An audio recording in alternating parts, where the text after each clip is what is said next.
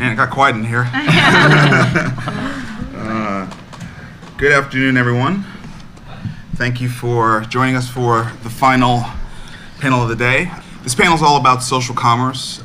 The, the panel that we've assembled is um, a group of very experienced folks in uh, different aspects of the music industry who can bring their own unique perspective to the topic of social commerce. My name is Marcus Whitney. I'm going to be the moderator for the panel.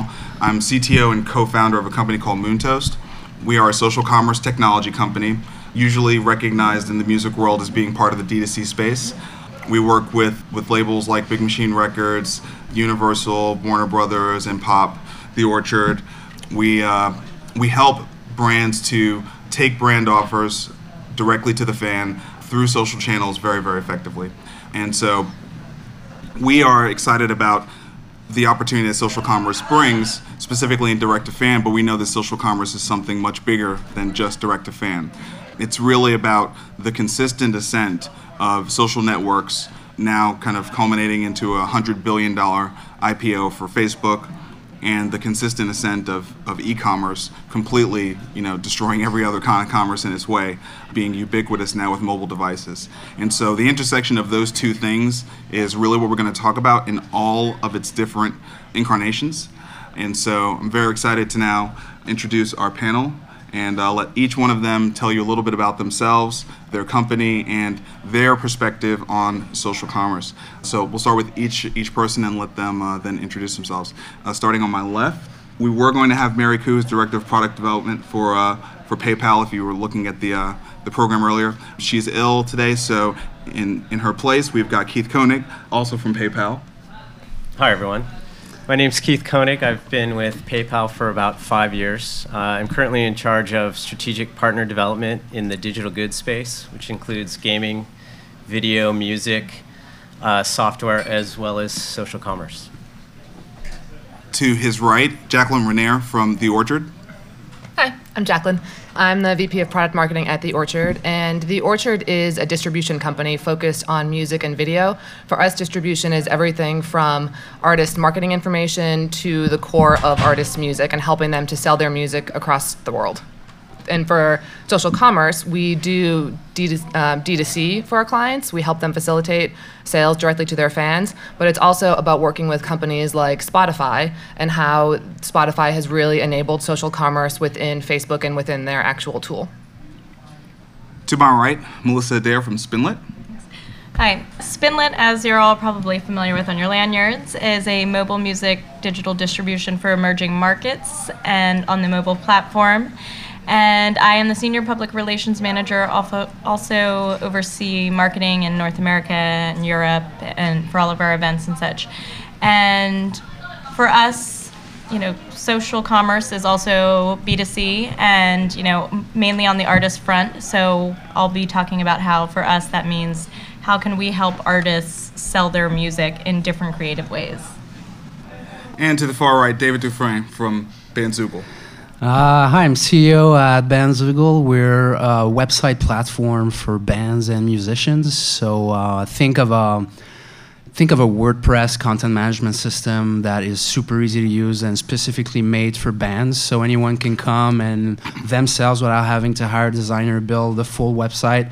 We have all the features that uh, that you need for a band website all integrated. And one uh, one of those features is a store that. Um, that you can use to sell uh, your digital music or your physical merch. And uh, it's part of our, we're a monthly subscription fee and we don't take any percentage of sales. So we have a lot of our artists that use their website as the maybe the ultimate direct to fan uh, commerce tool where they can sell their music and get to keep uh, get to keep all of the revenue except for PayPal's uh, well deserved cut and uh, and yeah, that's it. I mean our like we're soon going to be reaching six million in revenue directly. Um, directly for the, directly for the artists that they've sold through Bandzoogle powered stores, and uh, that's pretty like if you look at it on um, revenue per artist, it's not that big. But to see that so many people are still making those, tra- those transactions happen is actually super exciting. Awesome, thank you. So so, Dave, let's let's stick with you for a second. Um, you know, your your platform is um, is really about this all-in-one experience that is pretty website centric, right? Would you agree with that? Yeah, it's totally website centric. Okay. So, you know, tell me what the Bandzoogle pers- perspective is and maybe even philosophy in terms of how you speak to your artists, your clientele about the phenomenon of social commerce. I'm, i know they're, they're asking you about it. They're asking you about Facebook and Twitter and how these things play in. What is the Bandzoogle approach to that? We think they should leave every social network and just focus on the website. No, I'm kidding. the, the, the, um, the, the image I like to use is, uh, is the one of uh, hub and spokes uh, where uh, your website definitely should be your main hub, and then think of of Facebook, Twitter, even MySpace, uh, YouTube as spokes where you're uh, you have to be active and do it in a smart way to engage your fans. But when you get the chance, you bring them back to your website because the because the website is uh, is the one address you own at, and that you're always going to own.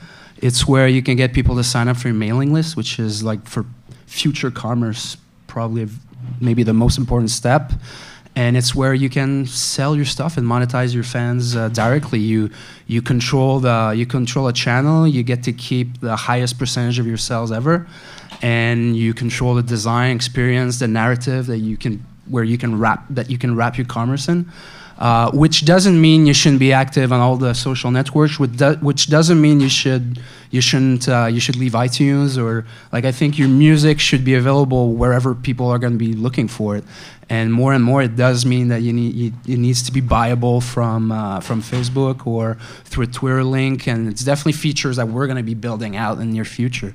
But um, but yeah, it's basically so to answer your question is focus on your website, try to bring as much traffic there, but you still need to be active on, on wherever you think your fans are and where your future fans are. Keith, how does that play into the, the PayPal perspective? I know that there are you know a suite of products from PayPal, the, the mobile products, you know the the, embed, the uh, embedded payment flow, um, the, the, express checkout, you know. The, the ability for PayPal to enable these payments all over the place. How, how does that play into what Dave was talking about? Sure. So, I'm in an interesting position where here we are at a music conference, and music is is a kind of a passion industry. It's pretty sexy, and, and I deal with payments, which is effectively like plumbing. It's something that you need in your house. You probably look for some uh, you know a cheap price on it, and you really don't care about it until it fails.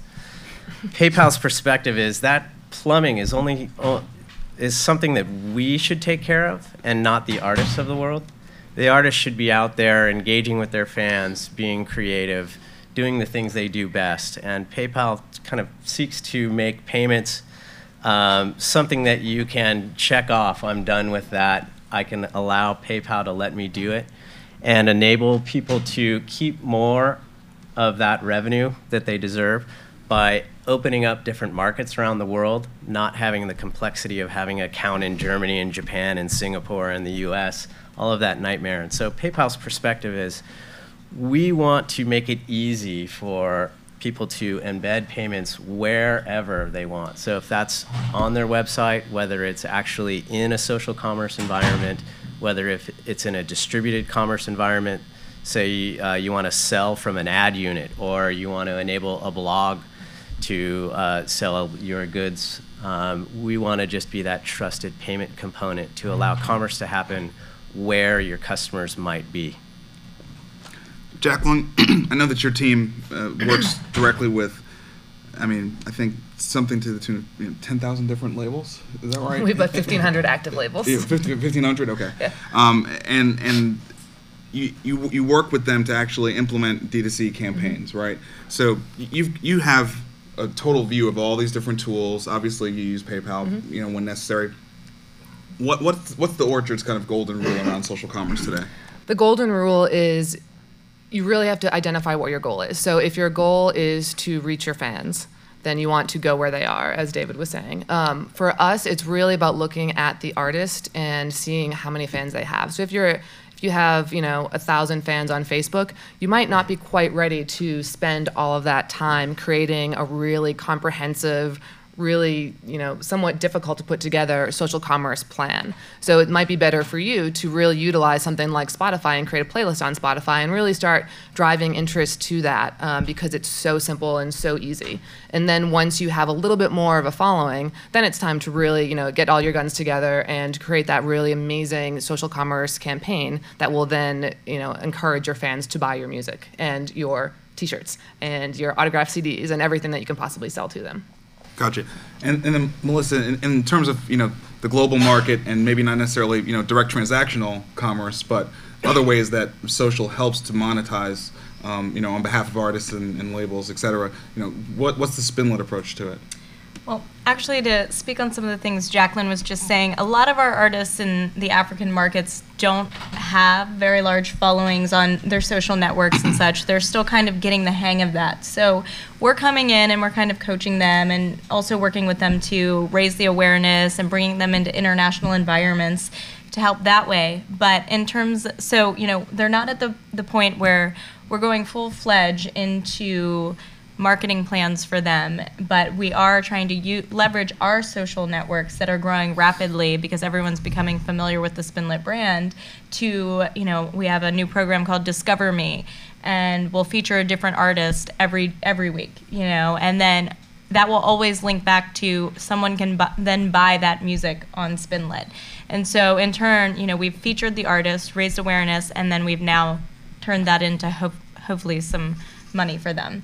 And also, you know, on the playlist, that's a big part of our thing. We'll do featured playlists. We have different artists that we feature. The more well-known ones, you know, what are they listening to? And that's a good discovery tool for all the other artists as well.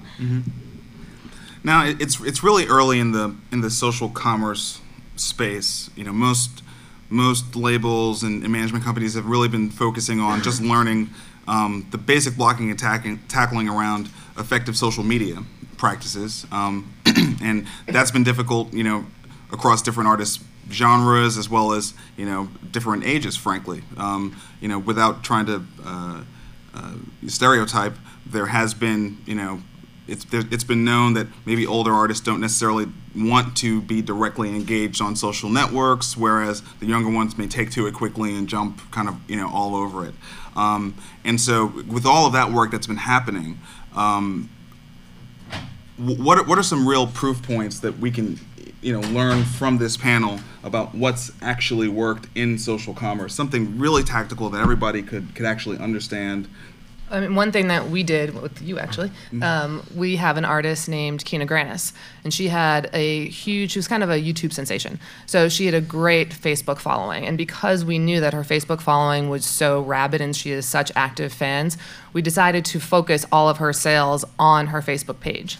So it made for us, it, rather than focusing on her website, because we would then have to try and drive people to her website, we really went to where all of her fans were and sold her music to them that way, and it ended up being a great success for us.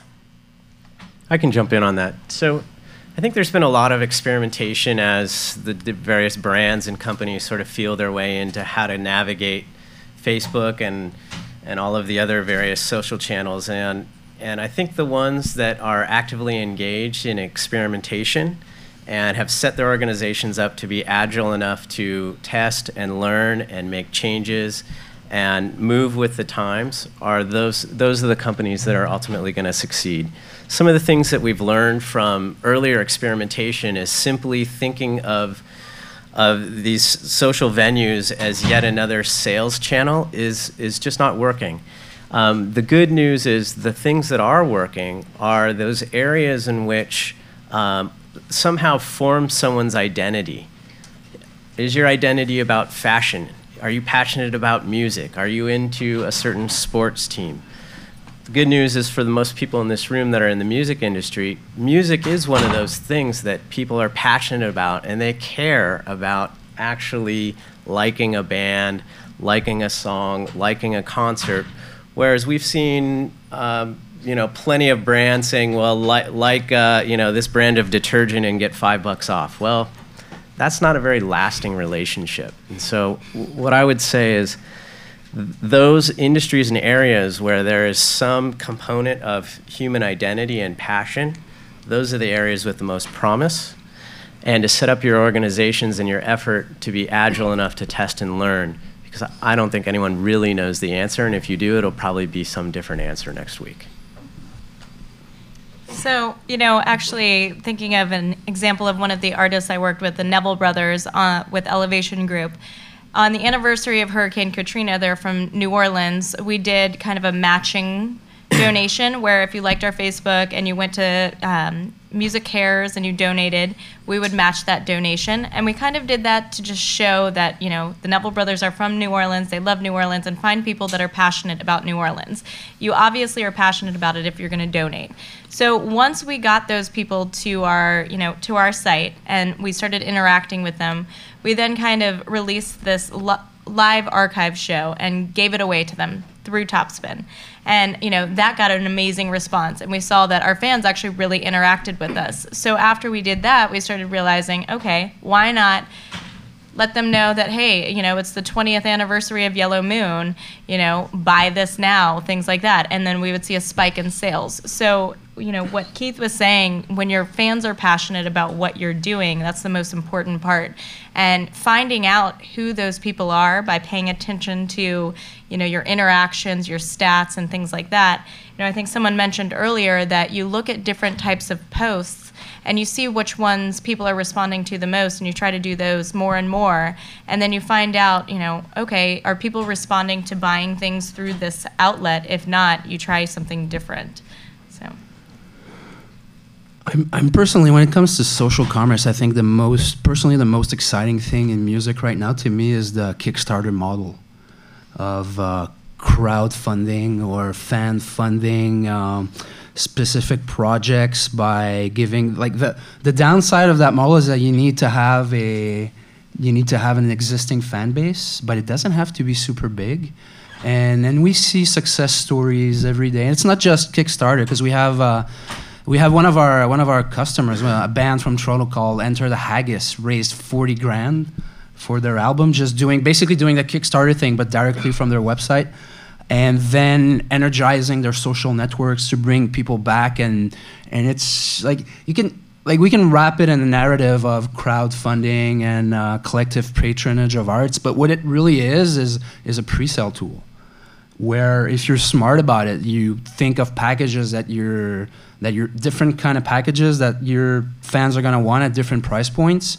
You expose your project and you you you do it you know by by not just saying I'm gonna make this, but here's the context, here's who I am, here's why we're making this, here's why I need you, and then uh, and then for a lot of people it works. And I think um, I think that sort of partnership that happens between the the creator and the and the fan like a lot of the future of the music economy is gonna derive from that partnership so any and, it, and, it, and it's working right for those people so how can you translate that into into your case right either if you're a company that is trying to, to, to help artists monetize or if you're an artist that's trying to get, either grow your fan base or start monetizing it it's that like I don't have all the answers, but uh, it's it's an amazing time to be working with those tools in social social commerce. I mean, one thing that would be interesting to try, and we haven't done this, but if you think of it as a partnership with your fans, and you know all this social sociability enables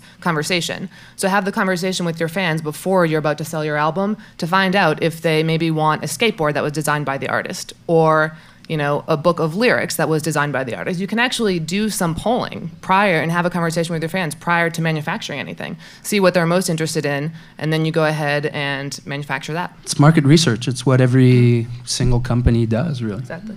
It's kind of the power of American Idol. It's the ultimate market research, right? They put the product out there, they test it across America, they get people to vote, and the, the winning product they go and put to market, and they make all the money, right? It's the most fantastic piece of crowdsourced market research uh, in in modern times. Let me let me throw out another uh, another thing that you guys can latch onto as as you talk about social commerce, and, and I do this a lot, um, you ask 10 people and you're going to get 10 different answers. What is social commerce? And again, I think we're all feeling our way into it, and it's really a combination between uh, marketing and driving actual incremental revenue. As you're in that marketing phase and developing that relationship with uh, people that care enough to be listening to you, I think the notion of authenticity is incredibly important. Um, people are smart, and they can see bullshit from 10 miles away. So if you're trying to, you know, do some overt marketing or ram something down their throat, they're going to call you on it. And so really having that authenticity to your message when you do communicate with those folks that are caring to listen to you, uh, give them something that, that actually is meaningful, that's actually human, that's from the heart, that's, that's uh, you know, of some sort of benefit to them, not just to you. That's interesting. One of the big um, golden rules at Moontoast is that your social channel is actually a loyalty channel, and that while it is not the same thing as an email address, um, you have the ability to, rather than try and figure out what the value of a like is, to actually set the value of a like. So, in exchange for someone liking your page, you can give them access to polls and questions and, and, and, feedback or you could give them merchandise opportunities that they can't get anywhere else. You can you can create this type of you know loosely created fan club basically right? Um, just by deeming it so. Just by saying that's how i'm going to use this channel. Um, and and then that that in, that empowers those fans to then do the next thing that i want to talk about which is how do you get the your fans to then create more fans for you right? That's that's the that's really the the power of of social or what makes social different and special from any other thing we've ever had in online marketing is that that that word viral or that that kind of you know that net promoter uh, capability. So, you know, what what are some best practices or some case studies that that you know this panel has experienced around being able to leverage social, you know, either through something like Spotify and, and using tactics there, or directly on Facebook or Twitter, et cetera, um, to really grow the fan base and, and to, to grow maybe even revenue. I've had a lot of success with contesting. And, you know, it kind of goes back to giving people something that they want to share. So maybe it's an exclusive video. Ourselves, you know, you different channels. That's comment. I think one of the things that we okay, so initially, Facebook, for instance, could experience for users video for their upcoming album, and then you get people to, as a contest, share this throughout their networks, and then 10 people win a meet and greet with Wilco. So obviously that's not my case study, but that's a good example of something that you could do. And I know for us, we did with Spinlet, we did a contest recently where in our markets, mobile phones, Blackberries especially, are hugely in demand. People want them so bad. So we did a contest where we gave away a bunch of Blackberries. And we gained so many new fans and had a lot of great feedback and people were like we love spinlet so we actually because we gave them something you know so it really works out well so i'm a big fan of, of that method in our case uh, we, we work with a lot of um, smaller artists right emerging artists and um, like something something that I've seen a lot of cases where the artists that are successful into engaging, they're like I don't like the word viral just because I don't really like viruses, but uh, but uh, but turning like like energizing your fan base to get some new fans is like a really good way to make it happen is to just ask them. And uh, and I, I know some artists and, and obviously if you're Wilco you won't do that but but just you're touring, email people that you know are in the city. And, and if you have a good mailing list, you know who they are, right? Email them personally, and you take a couple hours, send some personal emails, say, "Hey, I hope I'm coming to your town. I hope you're gonna come. Bring some friends." Like, and that's just one example. And it, the same can happen through a Facebook page. The same mm-hmm. can happen anywhere through Twitter. Twitter is a great, great tool for that. But ask your, you know, just ask your fans to to promote your stuff. And if they really like you, if they if they just like the content, they might do it. But if they really like the artist that's creating the content, they'll be happy to do it. Because if you do that, you're treating them as partners and as fans of your art and not just consumers of your product. And usually that works pretty well. I think on the on the technology side, one mistake that we make a lot is to create solutions and then go look for problems. Um, in in the social world, uh, you know, I would really challenge you to think about what are those true human interactions that were going on before the internet ever came to be. People were going to, to events together. People were going to see movies together. People were going over to each other's house to watch the Super Bowl. People were, you know, trading cassette tapes out of the back of their cars. Think about those truly innate human actions and how that we can use technology and the social platforms actually to augment those experiences. And I'll give you an example. Um, about an hour ago, I met uh, Gabe from Sonic Living, and he was telling me about um, doing some promotions in advance of Lady Gaga's release, where there was a kind of a digital line that people queued up waiting for the release of this song. And in, the line, you could kind of talk to each other and get excited. And uh, another one of my colleagues said, Yeah, yeah, I remember lining up outside Tower Records and, and how that really kind of helped that, that you know, buzz, that really kind of brought me in and brought me closer to that particular product. Those are those really just innately human experiences that we can enhance in, in, in, a digital age that were there before so that we're not trying to push people into some technology that they don't really want, but we're enhancing their lives as they were before. And a perfect example of human interactions is you mentioned cassette tapes. So think of how many mixtapes you made for your friends or your girlfriend or your boyfriend. And now you look at something like Spotify and you can do all of that within Spotify. And then you can send that playlist to your friends. I spend not all day because I work a lot, but I do spend much part, like a lot of my day looking at Spotify, and I get really excited when I have a little red icon that pops up in my inbox that says, "Ooh, you have a new playlist from your friend Matt." And then I open it, and there's always music that it's introducing that he's introducing to me. And one of the ways you can use it as an artist, or even better, as a label, is to create a playlist across your label. But don't just limit it to your label. Take in some other artists and then that enables you know the world of people who now are, can search spotify playlists to find that artist that they like and then be turned on to your artists it's a great it's a really nice you know follow-up to the cassette tape the mixtape there's there's if you haven't looked into it there's some very very interesting things in in uh, the facebook open graph and things that you can start bringing into your technology to kind of discern a higher level of relevance and get at people with stuff they really care about because I mean, let's face it. Today, there's so much noise that you know it's it's very very important to in your one second of attention that you're going to get, give them something they care about. So I actually have Hold one. Okay. Quick definition for you. If you don't know what the Facebook Open Graph is, um, it's the underlying uh, uh, data that connects that, that represents the connections that we all have inside of Facebook.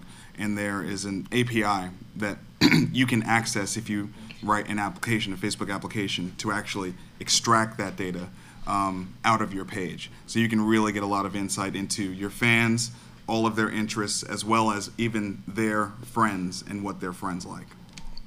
That's where the cute kittens come from. That's where they live. the open graph. So I was just going to give one more example of a local San Francisco artist, Nicki Bluhm, just kind of touching on their human interaction points. So when Nicki Bluhm goes on tour, she uses the time driving in the van to create this series she's called the Van Sessions, and they cover different songs, Whitney Houston, you know, Otis Redding, all sorts of stuff. And it started where her closest friends were sharing the videos, and then all these other people started liking them. And now it's like you know it goes up 20 each time she puts a video up and they've just gotten to be really cool and popular and everyone loves them. So she needed to do some tour fundraising and one of the things that she auctioned off for fundraising is if you donated $1000 we would create a van session for you your song of choice and you know give you a shout out in it. So you know in a way that's personal interaction meets social commerce because she was then able to use that thousand dollars to be able to go on the road and tour and stuff you know she wasn't actually selling you know a physical good but she in a way was kind of selling a, a human interaction that meant enough to someone enough to someone for them to actually buy it you know? Uh, the band I mentioned earlier uh, in their uh, Enter the Haggis, the, in their fundraiser, they did, they did some amazing things. They and I think the top uh, the top item you could you could buy was that Brian the singer would get a matching tattoo with you. If you paid, I don't know how much it was, like ten grand, and and uh, whatever whatever you want a tattoo, you would get the same exact exact what same was the spot. price tag on that one? And uh, 10k or yeah, I don't remember, but uh, but they do also they play um, like Celtic rock, and they organize they do organized trips for their fans to Ireland. well, they do like mini tours of five towns in Ireland and bring like a hundred heavy drinking Canadian and American fans with them, put them on a plane, and like it. Like, of course, you have to have a fan base already to make those things happen, but it's it's thinking outside the box that like, yeah, I mean, I think my fans would be into that. Let's try it. Awesome. So, so you gave us one example of something that you probably shouldn't try: the matching tattoo. um, what? Maybe a haircut. All I could think about was I don't know if anybody else saw it, but the girl who got um, Drake tattooed on her forehead. Oh dear. Like I was like, yeah, I'm not. I'm not doing that Was bad. she trying to win Um, No, she's just crazy. Um, so, so, so, what, what are some, you know, gotchas or some please don't do's of social commerce, right? And they may just be some don't do's of social, um, but it, it is tricky. You know, the whole idea of introducing commerce into that authenticity channel, right? Um, you don't want to ruin the the relationship, and the relationship is not a, it's not about dollars. Although your fans will pay for tickets to come see you. They will buy your music. Buying is a core part of the relationship, no question. But it's it's tricky to to keep it you know cool. So what are some things to to not do? Go ahead. I was just gonna say oversaturation. Don't turn your platforms into solely buy my stuff. You know, that's I think the number one. Do not do. You need to have all these. You know, you need to be giving your fans just as much as they're giving you. And if you know, if you have time every day, you should post something on your page, even if it's just like, "Hey, what's up?" You know, a photo of backstage at a show. Whatever you do, don't make every post be about buying something. I would say don't think don't think that you're selling music, because and you, what you're selling is is an experience that involves music. So every time you're trying to get your fans to open up their wallet, try to think what experience am I are they gonna have with my music? Like the music is the most important thing, and it- needs to be really good for people wanting to pay for it.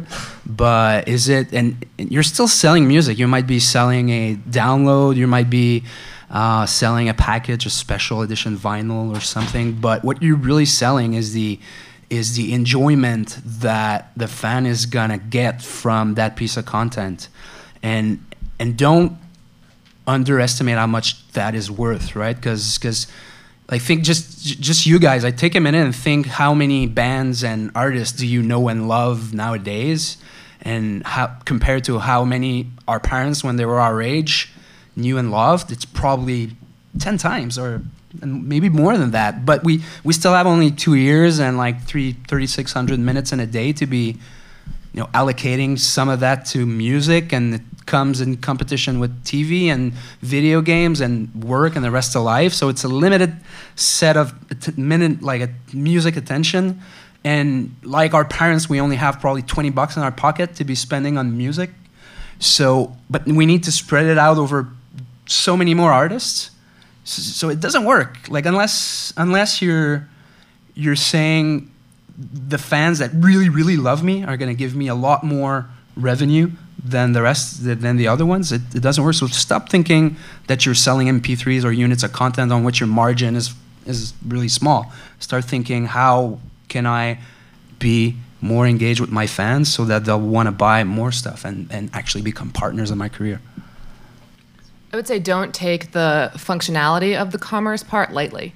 You need to make sure that you do find trusted partners who can their customer service is spectacular because it is a reflection back on the artist if one of your one of your fans wants to return something for whatever reason and they can't actually figure out how to do that that always comes back to the artist and it's just a poor reflection on the artist so make sure that whoever you are partnering with to enable the social commerce is someone that you really have vetted I'll give you two of them. Um, first one, and one of the reasons I'm most excited about uh, a social commerce panel at the mu- at the music conference is it's the intersection between social and music is one of the first times in a very very long time where you can actually see where this industry could have a very significant disruption.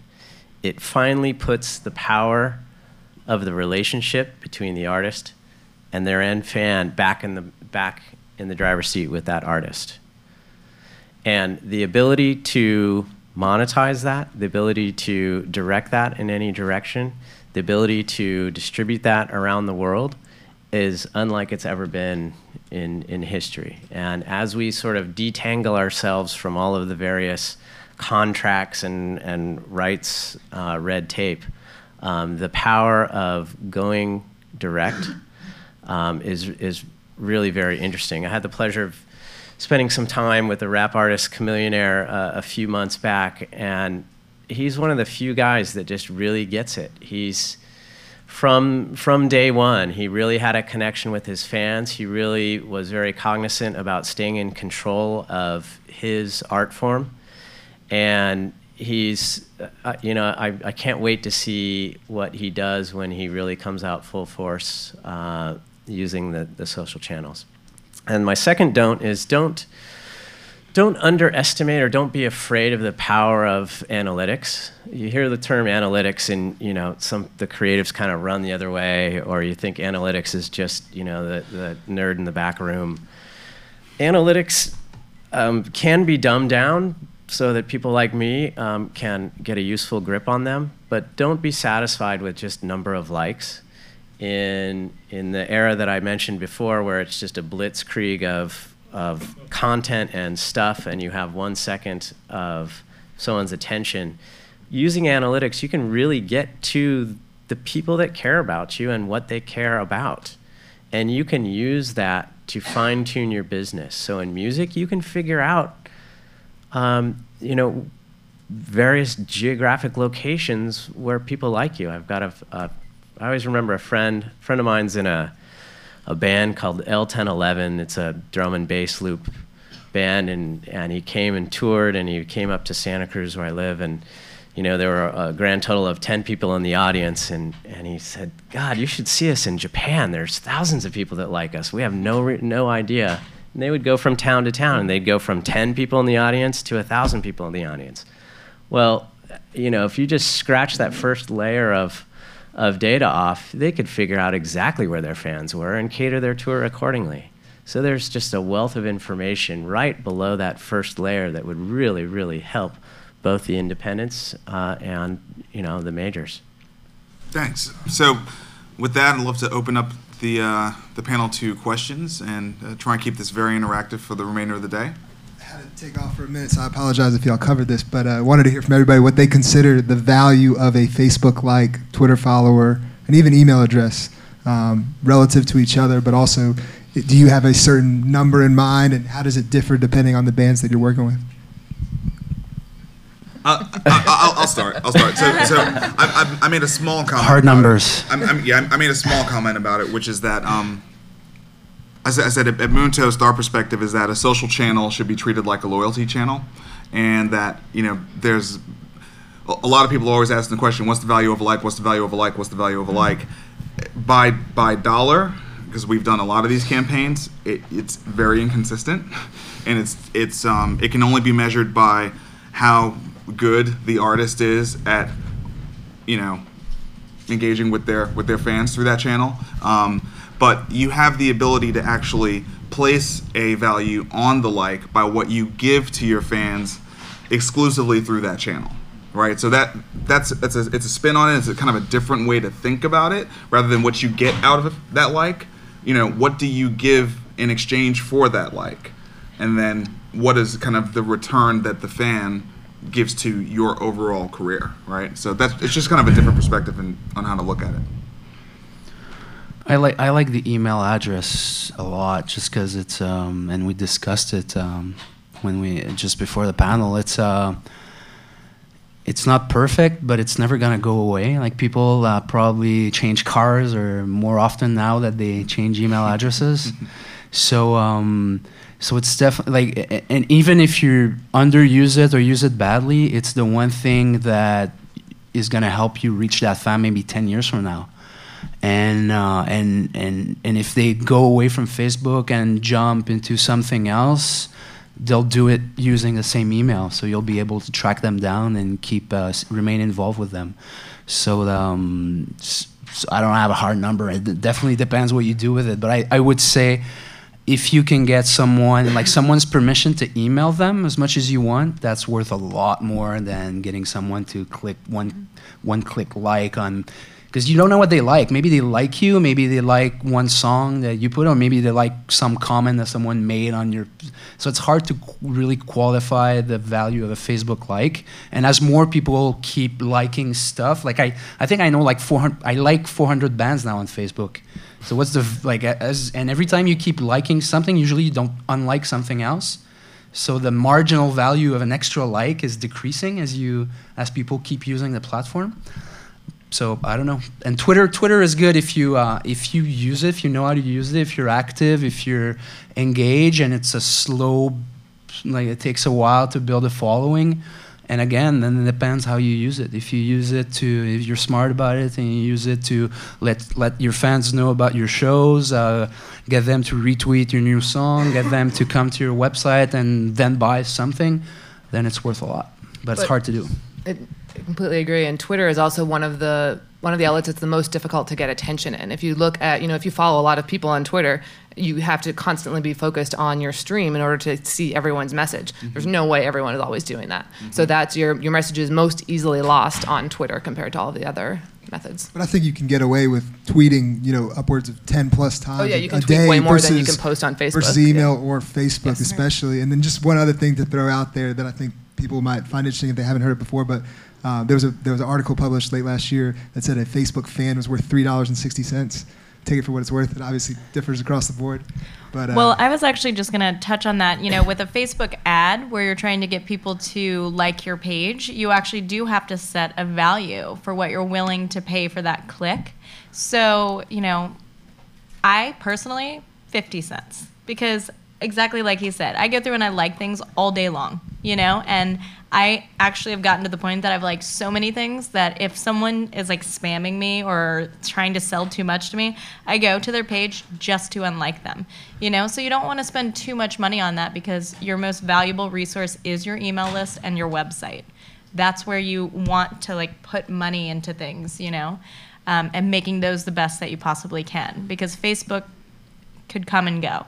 I, I like all my competitors on Facebook just so I can exactly. keep track on what they're doing, right? So that's a negative value for that. Like, So I actually went after one mobile phone, two email address, iOS three Twitter, uh, standard for the four audio copy and like. paste things. But on the Um, like, I'm really I would happy with kind of monitor that very closely. where we are now and signals. If you see additional signals on top of that, that's actually giving you a very clear standard indication that that person cares to a little bit more publish its- Maybe they listen the to your sounds that it makes Maybe they so that any other app can Maybe they did uh, something else, and use it. It's much like just a you actually start wave file.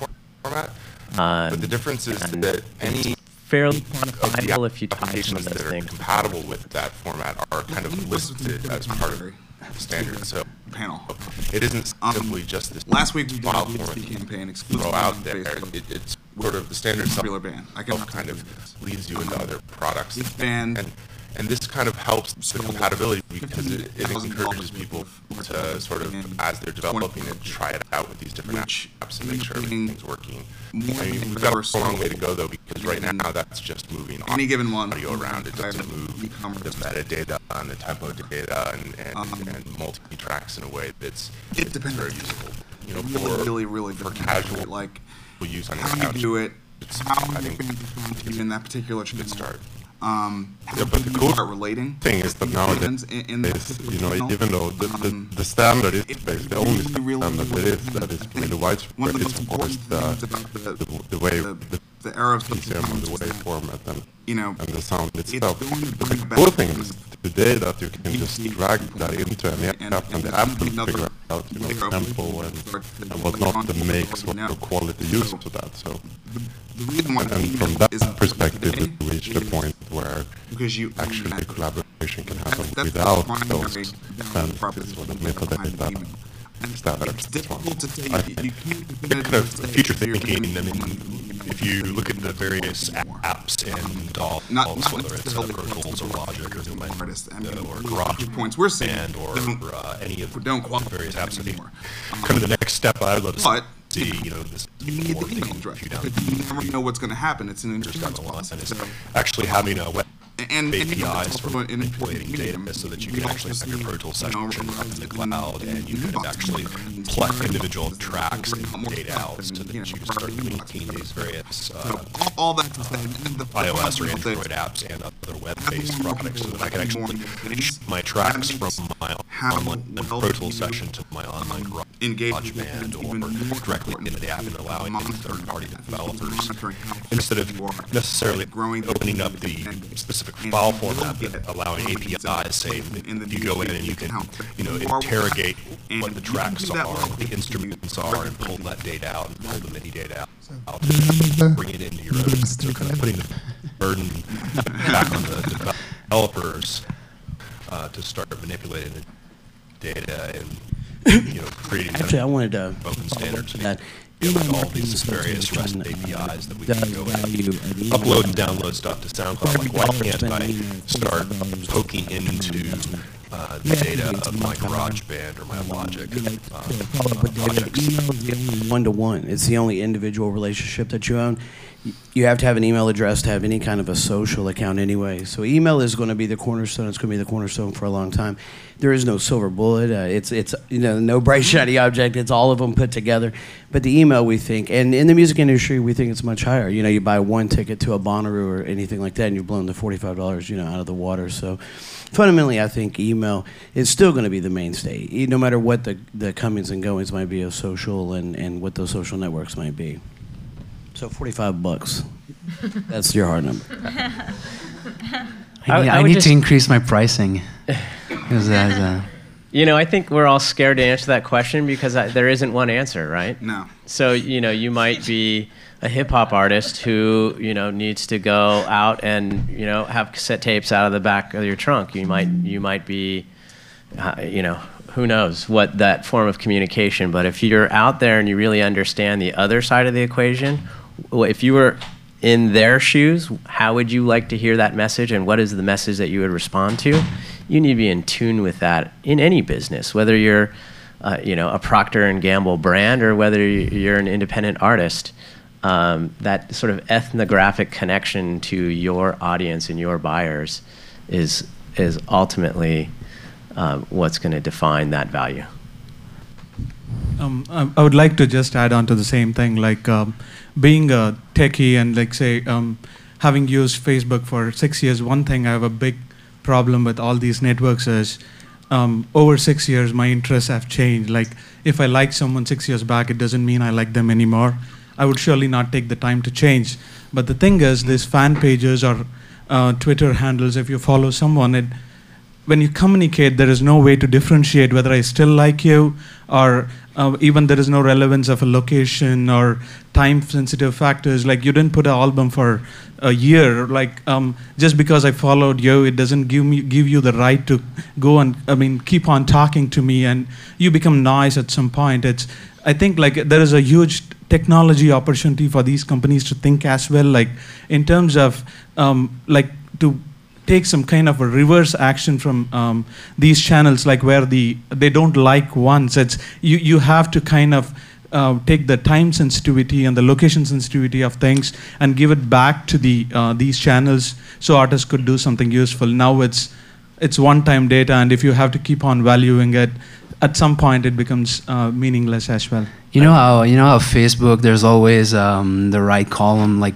people you may know because they they really want you to like more people and like keep building that open graph of, of social connections. I think at some point they're gonna be like, do you still like that person or do you really like that band because you haven't checked out their page in two years? You, because they're gonna have to do that because otherwise the quality the quality of the the interactions that keep building is gonna go down. So they sort of do it indirectly by removing them from your yeah you're right from from your stream or from your wall yeah And then they have taken, sorry, uh, location into it a bit because you can target your messages depending on the location of your fans.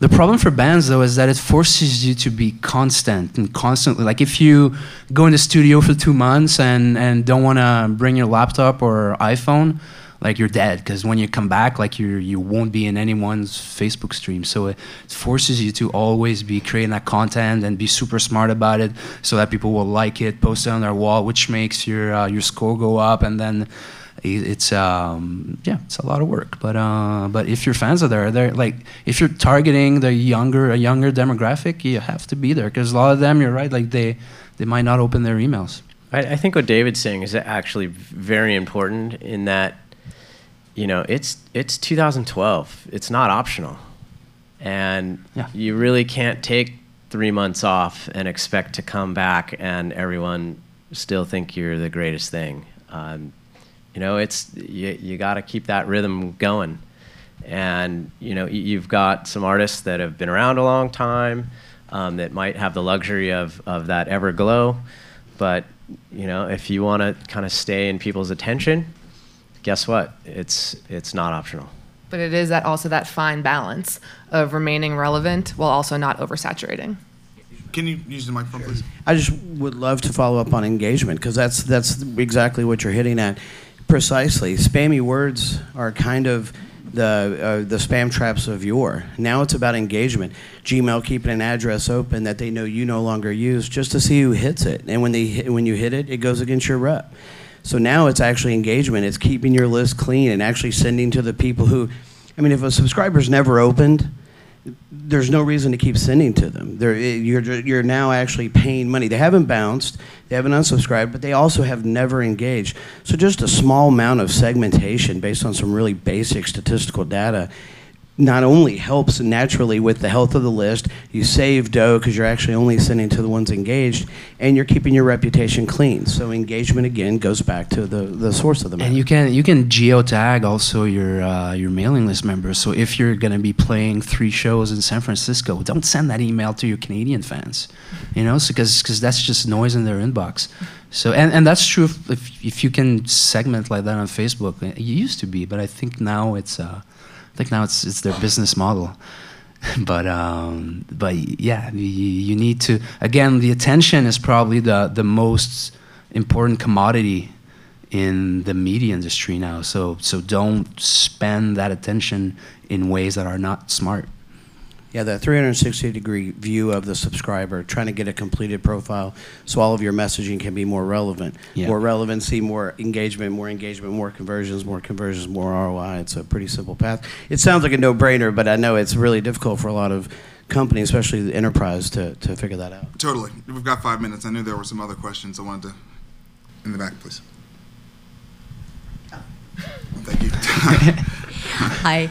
You know, my thought too, and I've experimented with this for some clients, so I'm wondering what your experiences are with social CRM. Because when we're talking about traditional email segmentation, exactly because you don't want to burn people out. If, if they're not opening it, there's no open rate, then check the health of your list annually, you know, clean it out, keep it healthy. Same applies for social. Uh, for social. So, you know, we're exper- experimenting quite a bit with tools that allow us to ask people, how do you want to be connected with us. Do you want to be connected through email? Do you want to be connected through Facebook, through Twitter? This is really valuable information. And there's some social uh, some social graphics actually that can be extracted from a person who wants to be communicated with through email versus how they want to versus whether they want to be communicated with through Twitter or Facebook. So, you know, it's um, it's segmenting for the social space. And there are some great tools out there. So I'm wondering what your individual experiences are with that, if any. Jaclyn, any experience with that?